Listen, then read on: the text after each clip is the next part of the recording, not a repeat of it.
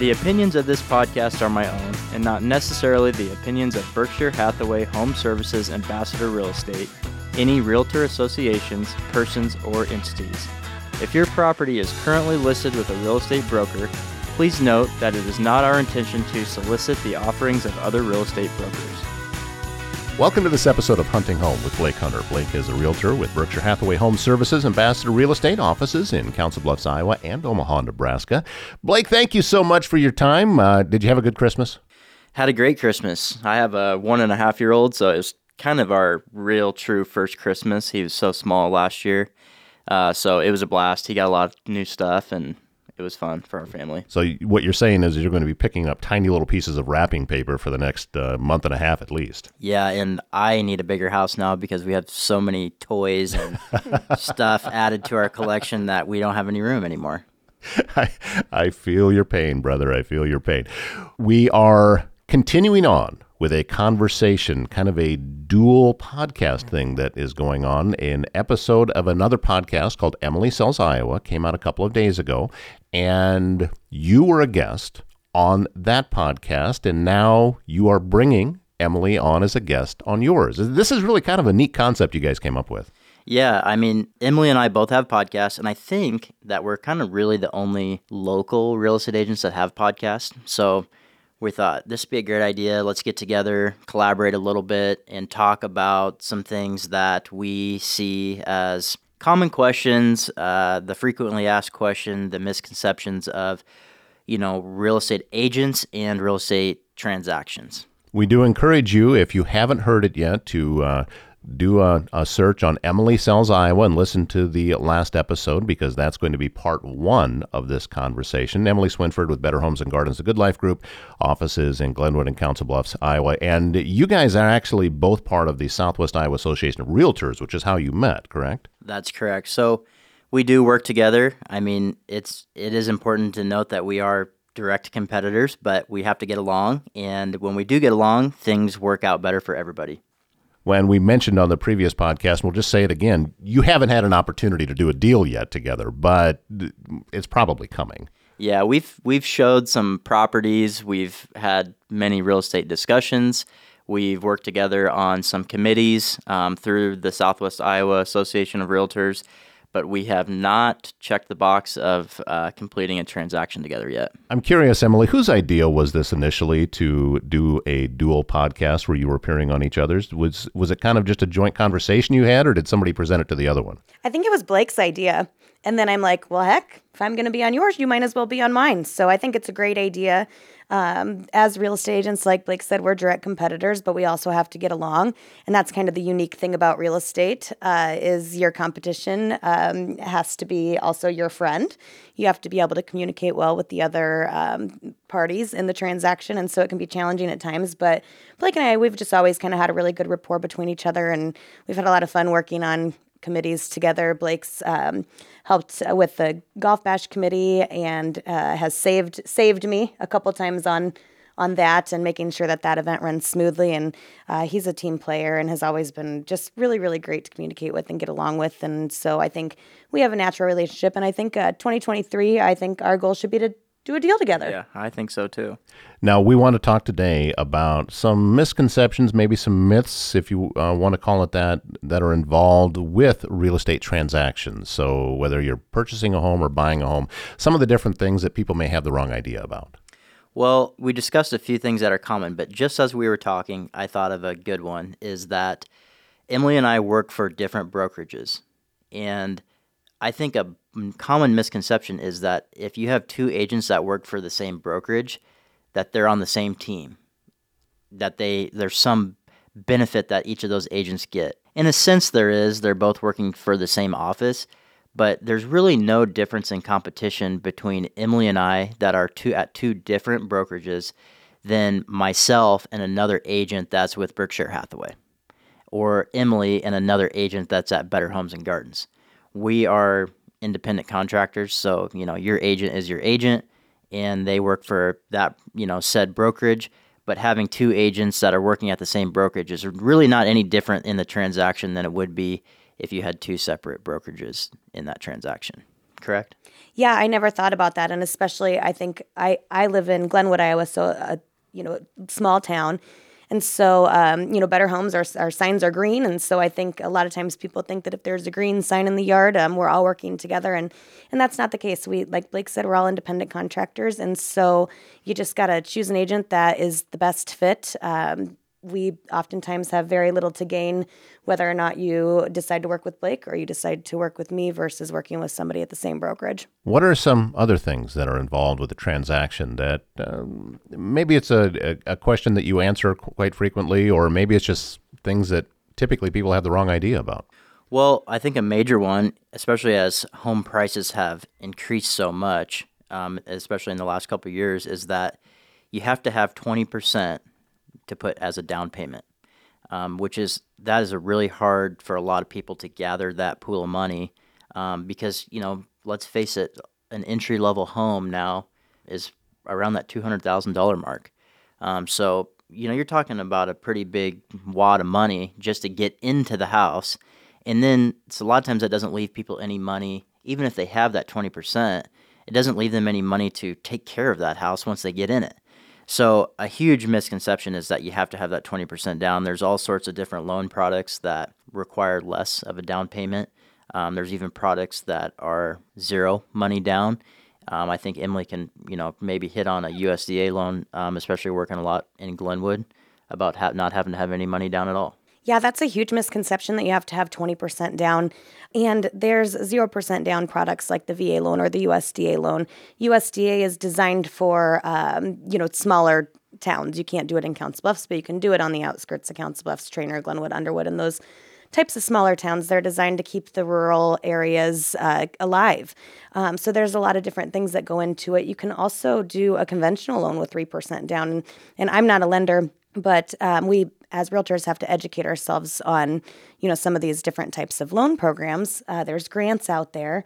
And you you you don't have to have 20% down. And and and actually the biggest difference uh, that's going to make the biggest difference in your monthly payment is going to be your rate. So a larger down payment is going to save you on PMI it's going to save you in uh, on money in the long term. But if you're only going to be in a house for, say, three to five years, it might not make sense for you to put 20% down. Whereas if you're buying a forever home, then it's going to make a lot more sense to put more money down up front. So there's all sorts of things that go into it. So if a lot of people have great credit, but not a lot of money in the bank.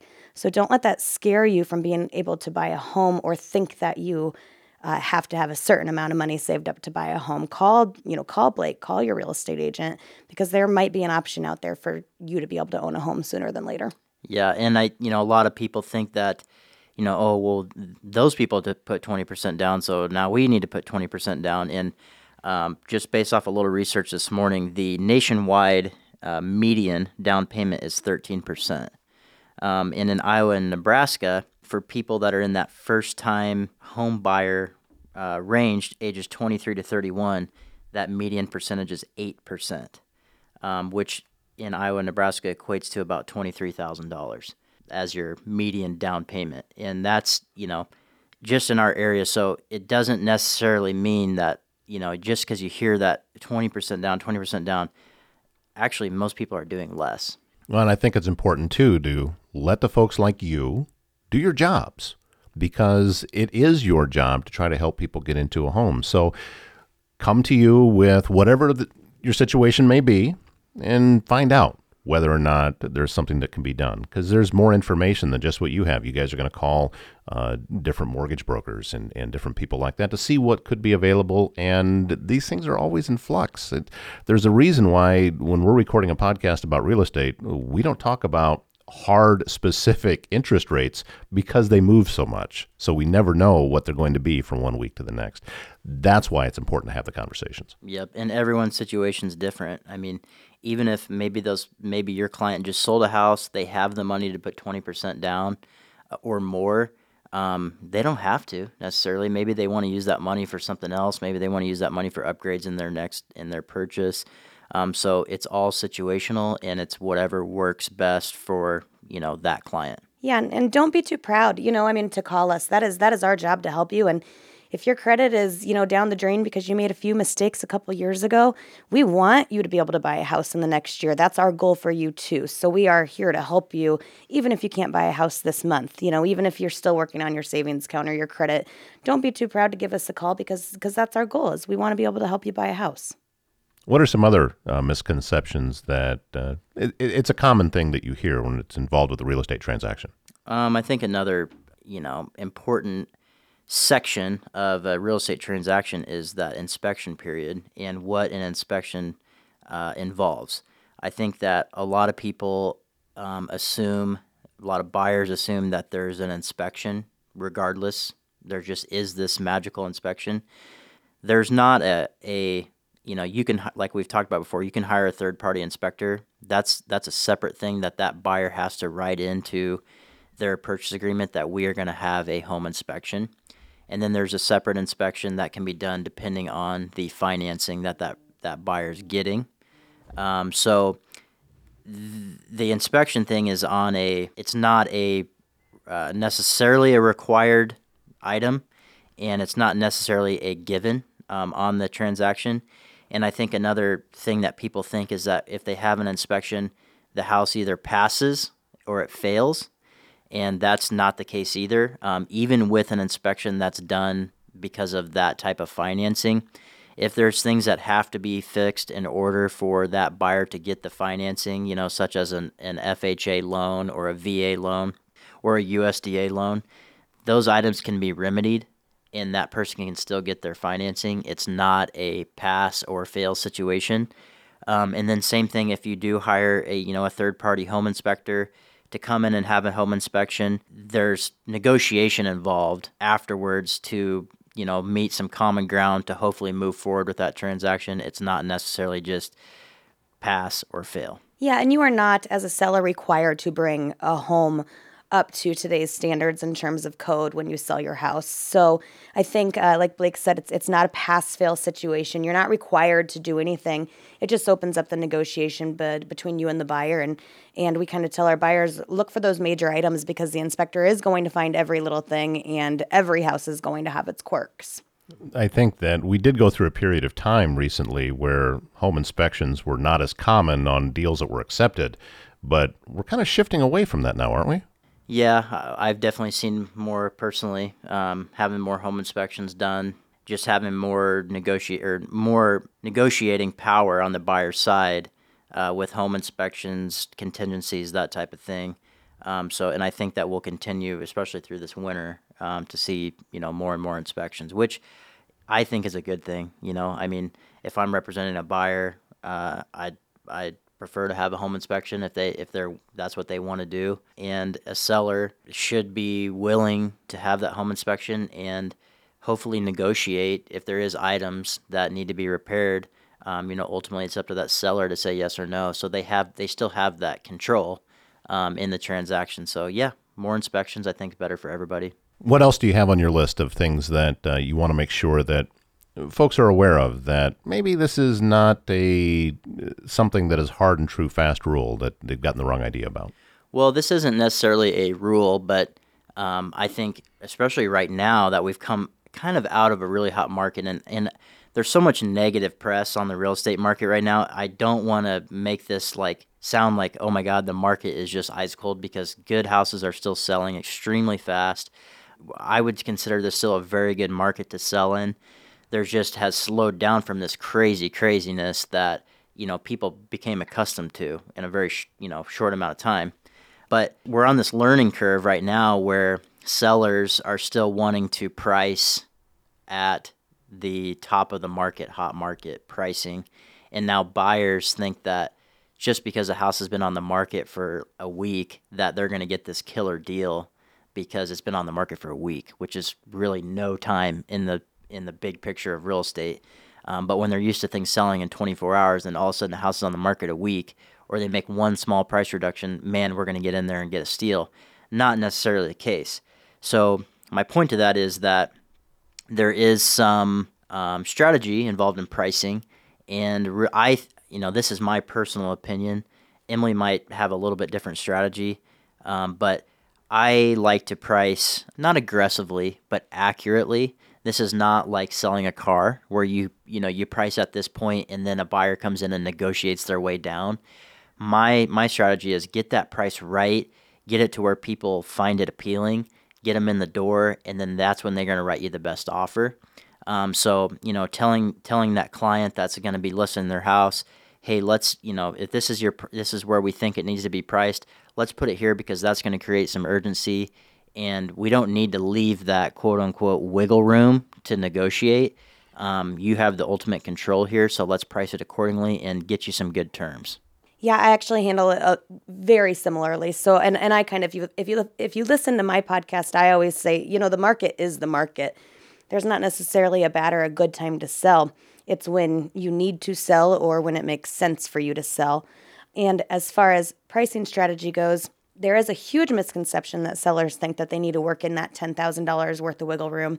And I always say, well, and and you know a lot of times we we got to we got to do that. If that's what you want to do that's you know that's what we're here for is to do what you want us to do. But the minute that you work in that quote unquote wiggle room you're shifting the power of the negotiation immediately back into the buyer's hands.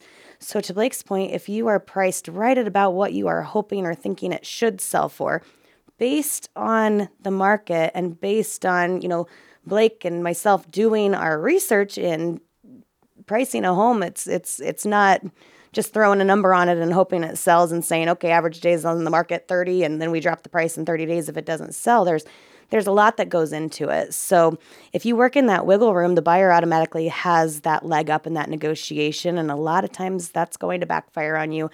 Like Blake said, you want to create urgency, and you want to maintain, as a seller, you want to maintain control of that scenario and that situation. Um, adding to that point, you know, yeah, the money part is very important.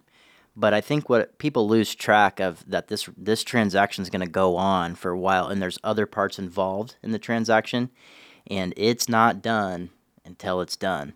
And so pricing it right is going to if you know if you have it at the highest price point, generally you're going to have other contingencies involved, whether it be some type of financing contingency, maybe a home sale contingency, or that inspection that we've talked about.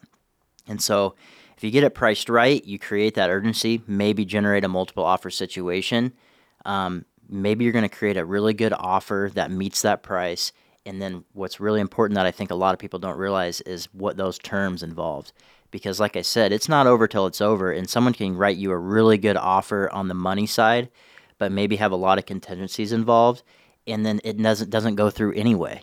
So it's it's important to lay all that out and discuss all those things when you're reviewing that offer that hey this is not over until you get that check in your hand and so let's look at these contingencies that are involved and that might sway you on your pricing strategy a little bit yeah, I think at the end of the day, you know, are there good deals out there? That's yeah, sure. Every once in a while, if, especially if you have a lot of cash in the bank, you're probably going to be able to get a little bit better of a deal than if you don't. But at the end of the day, we're looking for a fair deal, and and it's not about the money necessarily. It's not about the initial negotiation.